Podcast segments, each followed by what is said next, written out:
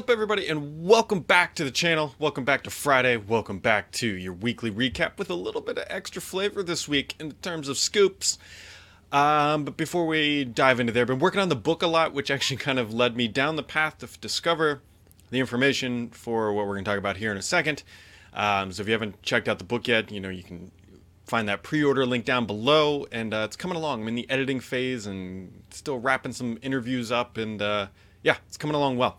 And so, what the, the big news on campus, if you will, or whatever, around the block, is Microsoft's HoloLens, the next generation. Uh, it was originally supposed to ship in 2018. Uh, maybe not ship, might not be the word. Uh, definitely be demonstrated in 2018. And they hit some road bumps. Um, you know, they're building thinner, lighter, better, faster, stronger type mentality here because it is going to be the next generation. Not not too big of a surprise there. But unlike adding additional capacity to a battery um, bending light for field of view is significantly harder.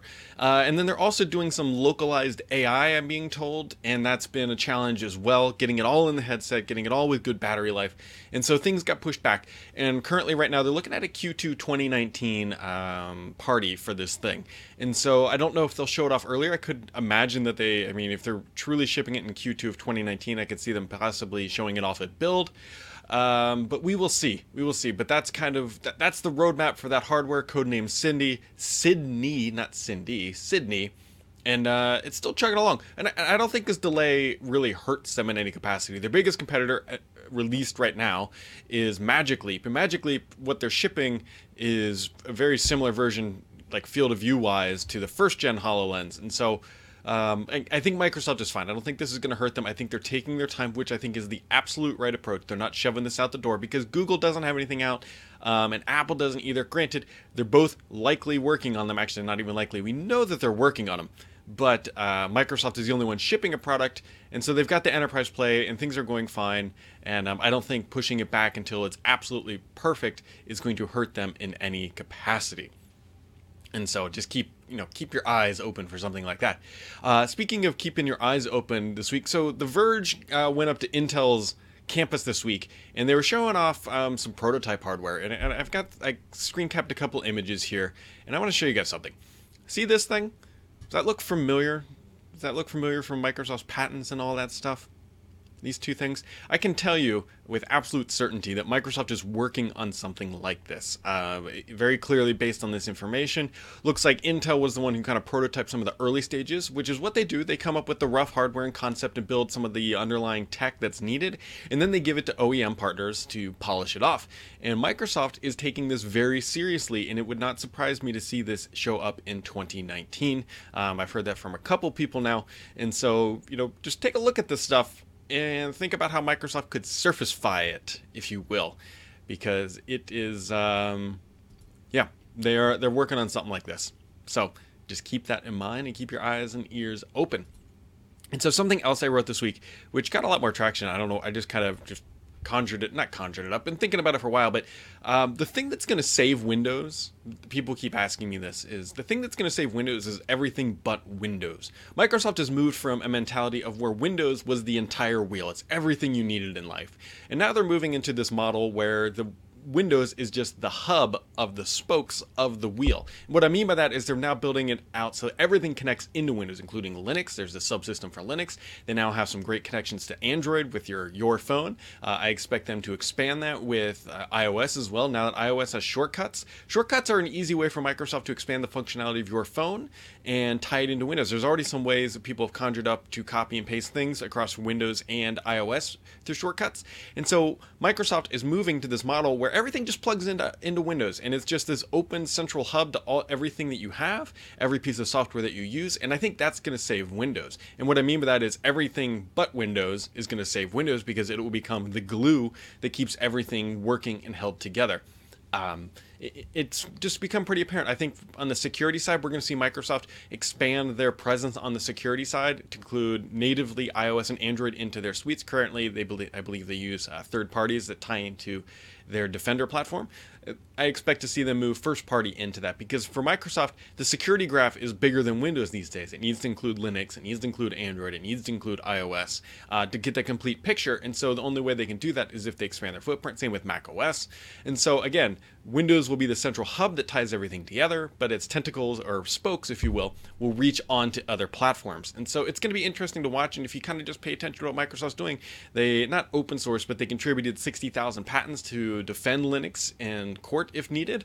And they bought GitHub, and uh, they're including the subsystem for Linux and all the different varieties. And Microsoft said that over 50%, or I think they said of about 50%. I think it's actually over 50% of the VMs running in Azure are now based on Linux. And so you can kind of see how this model will actually help uh, be good for Windows. And so there you go. Other things announced this week, which this one kind of came out of left field, to be honest, a little bit. So Samsung announced the Galaxy Book 2. Book 2, and I got a picture of that for you here. And if it looks familiar, it absolutely should, because it looks exactly like a Surface Pro. But this is the Book 2, and it's actually running a Snap a Snapdragon 850 processor under the hood. Uh, 4 gigs of RAM, I believe 128 gigs of storage. It comes with the S Pen that you see there, and it also comes with that type cover esque cover. I don't know what Samsung officially calls it, but it's their keyboard, all included in the box for the low, low, low price of $1,000. Um, and that might be the sticking point here. Clearly, they're trying to position this as a premium device.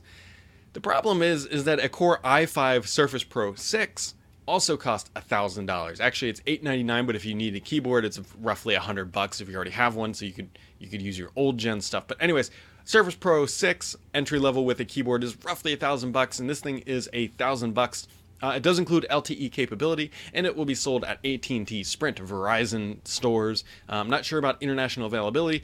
The things that matter, though, with this are very clearly and easily defined the performance um, that was the biggest dog of Snapdragon 835 with the first gen Windows on ARM devices. So it'll be curious to see if this 850 makes a difference in the performance arena. But it, the thing is, it can't just be good, it has to be like really good uh, because you're going up against an Intel Core i5. And if it's not as good as that, then why would you spend the $1,000 on it? And so uh, I wish Samsung the best. I'm happy to see that there are more PCs coming out in this lineup, mostly because Windows on ARM needs to succeed for Microsoft. Uh, it's good for everybody. If Intel has solid competition, uh, it's good for Qualcomm. It's basically good for everybody but Intel at the end of the day. So you can go check that thing out. I believe it's availability early November. And so there you go. Um, Google this week revealed how it's going to pay its $5 billion fine to the EU if you don't remember that, Google got nailed for basically uncompetitive practices of bundling certain Android uh, or Google features with Android because Android is supposed to be free, but it's not really free because you have to pay for licensing for the store. And now you have to pay for licensing for the store for search and Chrome. And so, what Google is going to do is if you're in the EU, they're going to charge a bigger licensing fee for Android and basically just make things more expensive, which is going to pay for their $5 billion fine to the EU. It's a little bit of uh, well intentioned, but it's not going to change anything. Nobody's going to spin up their own Android store and then try to recruit all the apps for it and then try to basically pitch it to um, these uh, these vendors or carriers in the Europe in Europe because who's going to buy a Samsung Galaxy S9 or Note 9 or whatever that doesn't come with the Google Play? It comes with Samsung Store, and then you have to deal with all that crap because then it's not going to have Google Maps and it's not going to have all that other stuff. Um, potentially, you could work around that with things like PWAs, but it, it's well intentioned, but I think it completely failed on execution from the EU on what they were trying to accomplish with this. Um, I think they were hoping for like a browser ballot thing like they did with Internet Explorer, but this is not, I don't think, to work that way.